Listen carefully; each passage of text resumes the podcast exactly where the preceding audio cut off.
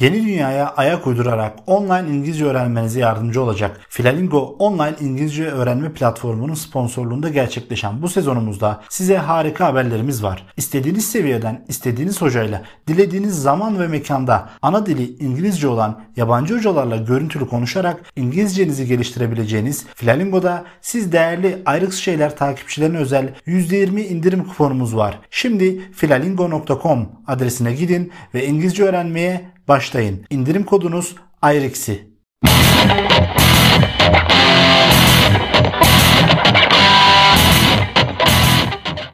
Evet, kıymetli dinleyicilerimiz ve kıymetli izleyicilerimiz, Ayrıks Şeyler'in başkalarının hayatlarını yaşayanlar sezonunun 3. bölümüyle karşınızdayım. Bu bölümde sizlere ikinci bölümümüzde kaldığımız yerden Slavoj Zizek'ten söz etmek istiyorum. Slavoj Zizek kimdir? Öncelikle bu tarz meseleleri ele alırken filozofun, düşünürün kendisini tanımanın önemli olduğuna inanıyorum. Slavoj Zizek 1949 yılında Slovenya'da doğmuş bir düşünür. Doktorasını felsefe ve özellikle de Alman idealist felsefesi üzerine tamamladı. Burada doktorasını felsefeden ziyade Alman idealist felsefesi üzerine tamamlaması oldukça önemli. Çünkü Alman idealizmi ve Fichte, Schelling, Hegel'in öncülüğünü yaptı. Akabinde ondan çokça etkilenen ve 2. Dünya Savaşı'na sebep olan Adolf Hitler'in dahi etkilendiği bir akımdan söz ediyoruz. Tabi Zizek'in görüşlerinin Hitler'in görüşleriyle hiçbir alakası olmadığını da belirtmek isterim. Zizek felsefe doktorasında tamamladıktan sonra özellikle psikanaliz, psikoloji, siyaset felsefesi üzerine bazı çalışmalara imza attı. Kendisi bir sosyolog, kültür eleştirmeni, gazeteci, sinema yazarı ve düşünür. Zizek'in bu kadar çok yönlü bir kişiliğe sahip olması ve çalışmalarında, eserlerinde bunları ortaya koyması bizim bu sezonda incelemeye tabi tuttuğumuz ideoloji görüşüyle alakalı çok önemli. Zizek'in şöyle bir tanımı da var kendisiyle ilgili. Kendisine sordukları zaman en büyük endişesinin ne olduğu sorulduğu zaman insanlar tarafından kabul görmek olduğunu söylüyor ama biz bu korkusunu, endişesini bir nebze olsun gerçekleştireceğiz. Üzücü bir şey ancak burada ideoloji hakkındaki görüşlerini ele aldığımız zaman eminim birçok kişi tarafından kabul görecek. Zek'in siyasi bir yönü de var. Bazı seçimlere muhalif tutumlarıyla da öne çıkmış bir isim ama örneğin 1990 yılında Cumhurbaşkanlığı seçimlerinde Liberal Demokrasi Partisi'nin kendisi aday oldu. Çeşitli üniversitelerde dersler verdi. Aynı zamanda ideoloji hakkında çok ciddi çalışmaları var. Başta günümüz ideolojisinden kesitler isimli bir eseri de mevcut. Ancak çeşitli makaleleri de var. Kitaplarını tavsiye ederiz. Günümüz güncel düşünürlerinden ve yaşayan isimlerden olması sebebiyle de önemli bir yer ettiğini düşünüyoruz. Gelelim Zizek ve Zizek'in ideoloji hakkındaki görüşlerine. Öncelikle Zizek ideolojiyi tanımlarken Marx'ın ideoloji hakkındaki şu tanımından yola çıkıyor. Marx der ki Sie weisen das nicht, aber sie tun es. Ne demek? Bunu bilmiyorlar ama yapıyorlar. Lütfen burayı not etmenizi istiyorum. Bunu bilmiyorlar ama yapıyorlar. Bu o kadar önemli bir tanım ki ideoloji hakkında bizim adım adım ilerlediğimiz başkalarının hayatlarını yaşayanlar olarak varmak istediğimiz yere bizi bir adım yaklaştıran bir cümle. Bunu bilmiyorlar ama yapıyorlar. Zizek'e göre ideoloji kendi içinde bir tür temel, kurucu, naiflik içeren bir şey. Kendi ön varsayımları, kendi fiili koşulları olan bir şey. Aslında ideoloji Zizek'e göre canlı bir varlık. Yaşayan bir şey. İdeoloji zevke göre doğan, büyüyen, yetişen ve siz isterseniz ölecek olan bir şey. Burası da yine çok önemli. Çünkü Zizek'e göre ideoloji bize kendiliğinden doğrudan empoze edilmez. Örneğin bir birey yeni doğduğu zaman bebekken o ideolojiyle doğmaz. Ama doğduğu andan itibaren o ideolojiye maruz kalacaktır ve empoze edilme süreci doğduğu andan itibaren başlayacaktır. Bir yandan da şunu söyleyebiliriz. Zizek'e göre bireyler, insanlar doğdukları andan itibaren bir ideolojinin tesiri altına girerler. Ona göre ideoloji her yerdedir. Her an her yerde ideoloji, ideolojiyle ilgili bir söz, terim, kavram ya da görsel karşımıza çıkabilir. İdeoloji aynı zamanda kafa karıştıran bir şeydir. İdeoloji insanların gerçek bakış açısını bulandırır. Bu gerçekten böyle değil midir?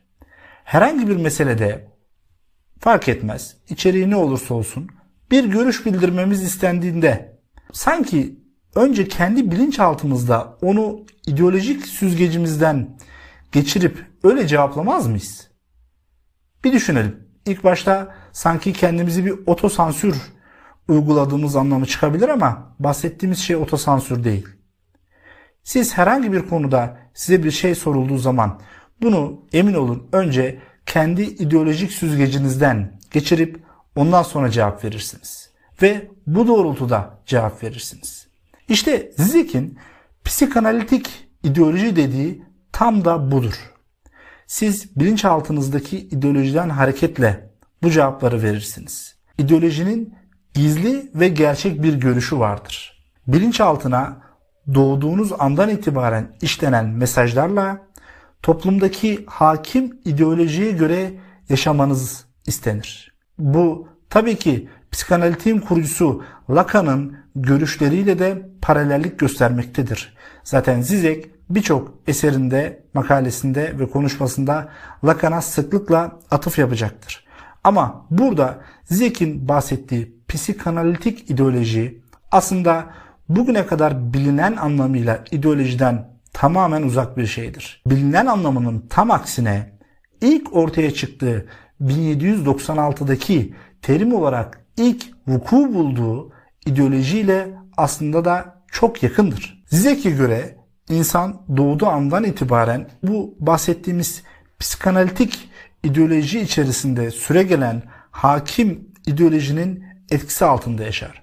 Aslında bir süre sonra insanlar bir anlamda bu ideolojiden zevk alırlar. İşte tam da burada size bir sinema eserinden, bir sinema filminden bahsetmek istiyorum. 1988 yapımı They Live isimli bir sinema filmi var. Bu filmi internet üzerinden erişip izleyebilirsiniz ve Zizek'in bu film hakkındaki görüşlerine de YouTube üzerinden ulaşabilirsiniz.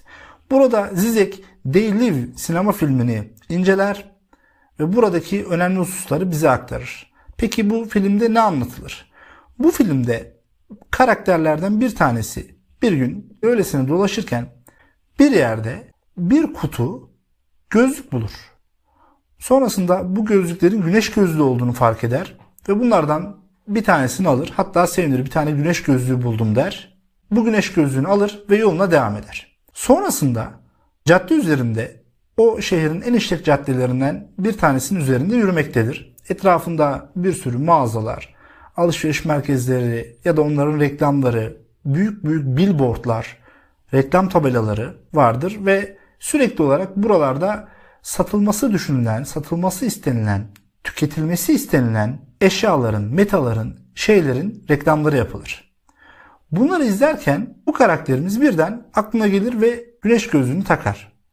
Ancak güneş gözlüğünü taktıktan sonra etrafındaki her şey farklılaşmaktadır. Bu farklılığı fark ettiği anda gözlüğü çıkartır.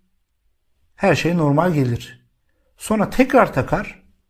Bu sefer her şey gene anormalleşmiştir. Peki ne görür karakterimiz? Karakter burada reklamlarda güzel bir kadın bir ürünü pazarlamaktadır ve tüketiciye o ürünü almasını söyler. Örneğin güzel bir parfüm, güzel kokan bir parfüm ya da erkeklere cazip gelecek bir parfüm, erkekleri etkileyecek bir parfüm sunar. Ya da herhangi bir ürün pazarlar. Burada verilmek istenen mesaj da budur.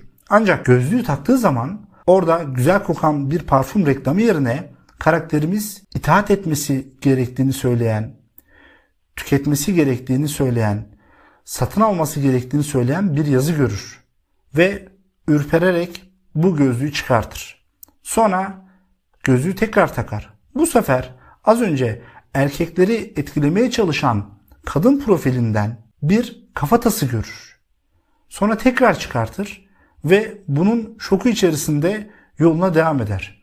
Burada Devliv isimli sinema filmi bize aslında günümüzde yaşadığımız liberal kapitalist toplum içerisindeki tüketen, tüketime yönlendirilmiş insana bir gönderme yapar. Akabinde karakterimiz bu sefer arkadaşını ikna etmek ister. Arkadaşıyla buluşur ve arkadaşına başından geçenleri anlatırken gözlüğü takmasını ister. Arkadaşı gözlüğü takmak istemediğini söyler ve karakterimiz zorla ona bir gözlüğü taktırır.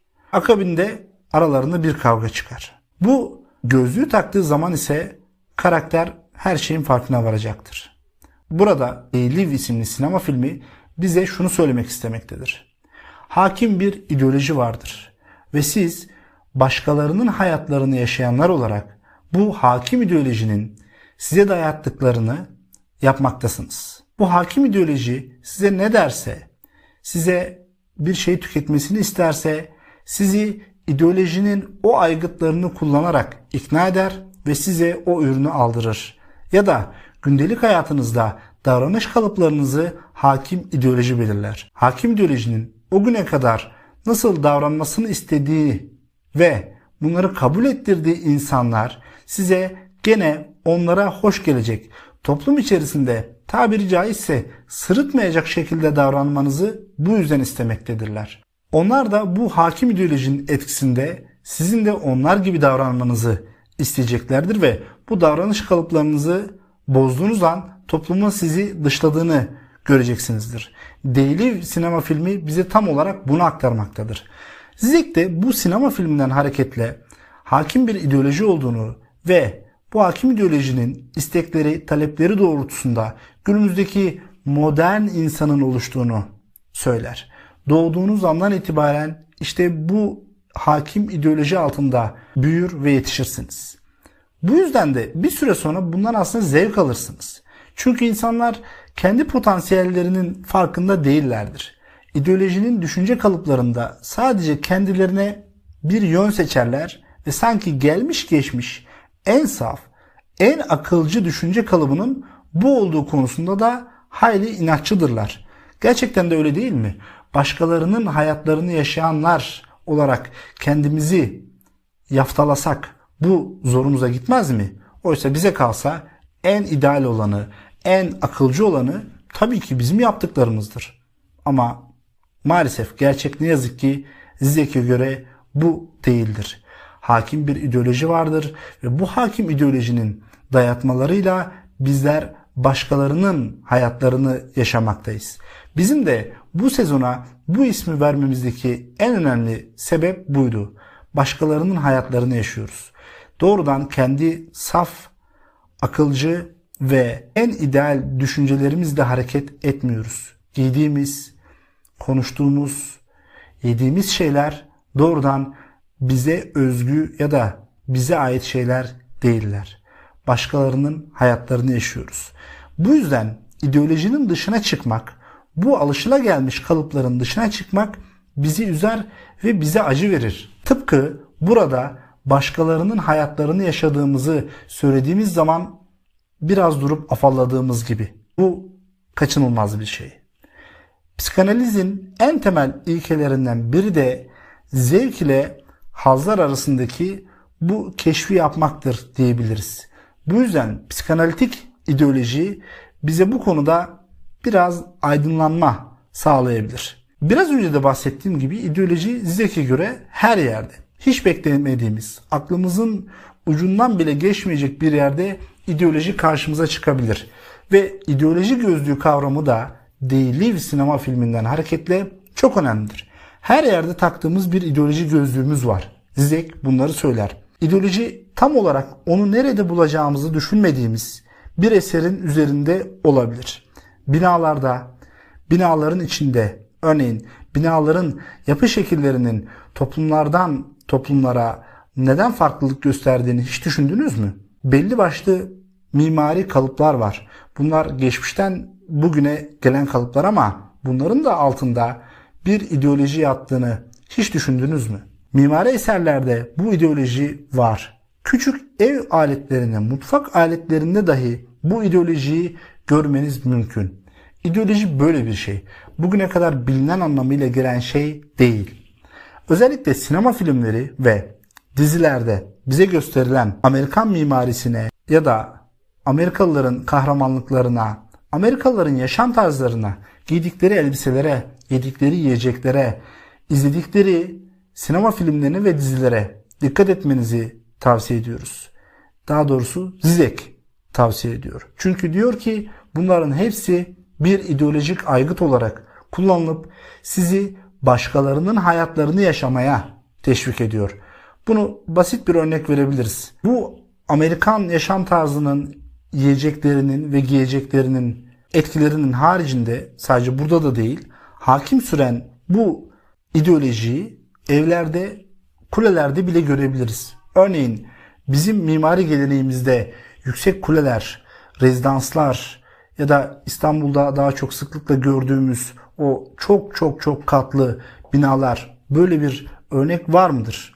Daha çok yatay mimari ön plana çıkmışken birden dikey mimariye yoğunlaşmamız acaba günümüz hakim ideolojisinin bizden istediği bir şey olabilir mi? İşte Zizek bu soruları sormamızı ve bu sorulara bir cevap vermemizi istiyor. Burada peki ne yapabiliriz? Sorusu da tabii ki önemli. Buna nasıl karşı koyabiliriz ya da bunu hayatımızdan nasıl çıkartabiliriz? Bu sorular da çok önemli. Zizek'in burada önermesi aslında bir paradoks ortaya çıkartacak. Çünkü başkalarının hayatlarını yaşayanlar olarak bize Zizek'in bir tavsiyesi var. Ona göre bunun çözümü bir ideolojiye bağlı olmadan yaşayabilmeye çalışmak. Bu çok zor bir şey. Çünkü bu ideoloji her yerde olduğu için bundan kaçınmak ayrıca zor bir şey. Buna Zizek ideolojisizlik ismini veriyor. Ve aslında burada tüm bunlar bir paradoks olarak karşınıza çıkıyor ve Zizek de böyle tanımlıyor. Ortada insanların bütün hayatlarına sirayet eden bir virüs var ve bunun adı ideoloji. Bu ideolojiden kurtulmanın yolu ise ideolojisizlik. Belirli ve belirgin düşünce kalıplarından, dünya görüşlerinden ve toplumda hakim olan ideolojinin yıkılıp bunun yerine bireyin özgür kalması sonucunda oluşan bir düzenden bahsediyor.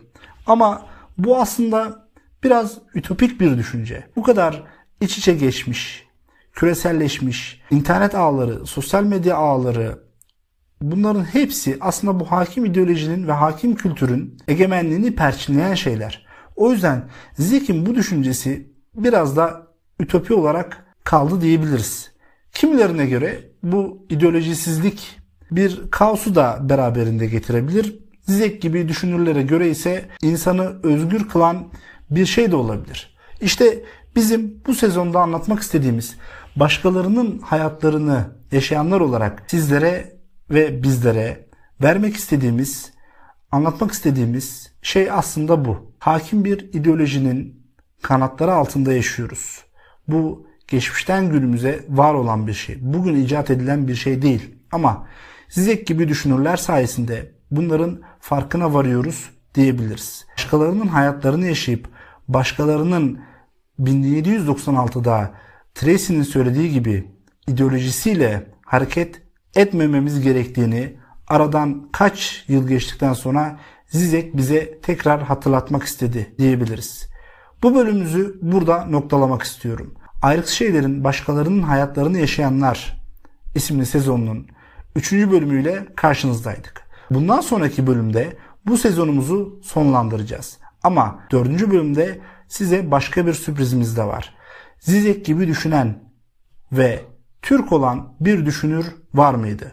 Bu düşünürün izinden bir sonraki bölümde devam edeceğiz. Ayrıksı şeyler, keyifli dinlemeler ve keyifli izlemeler diler. Görüşmek üzere.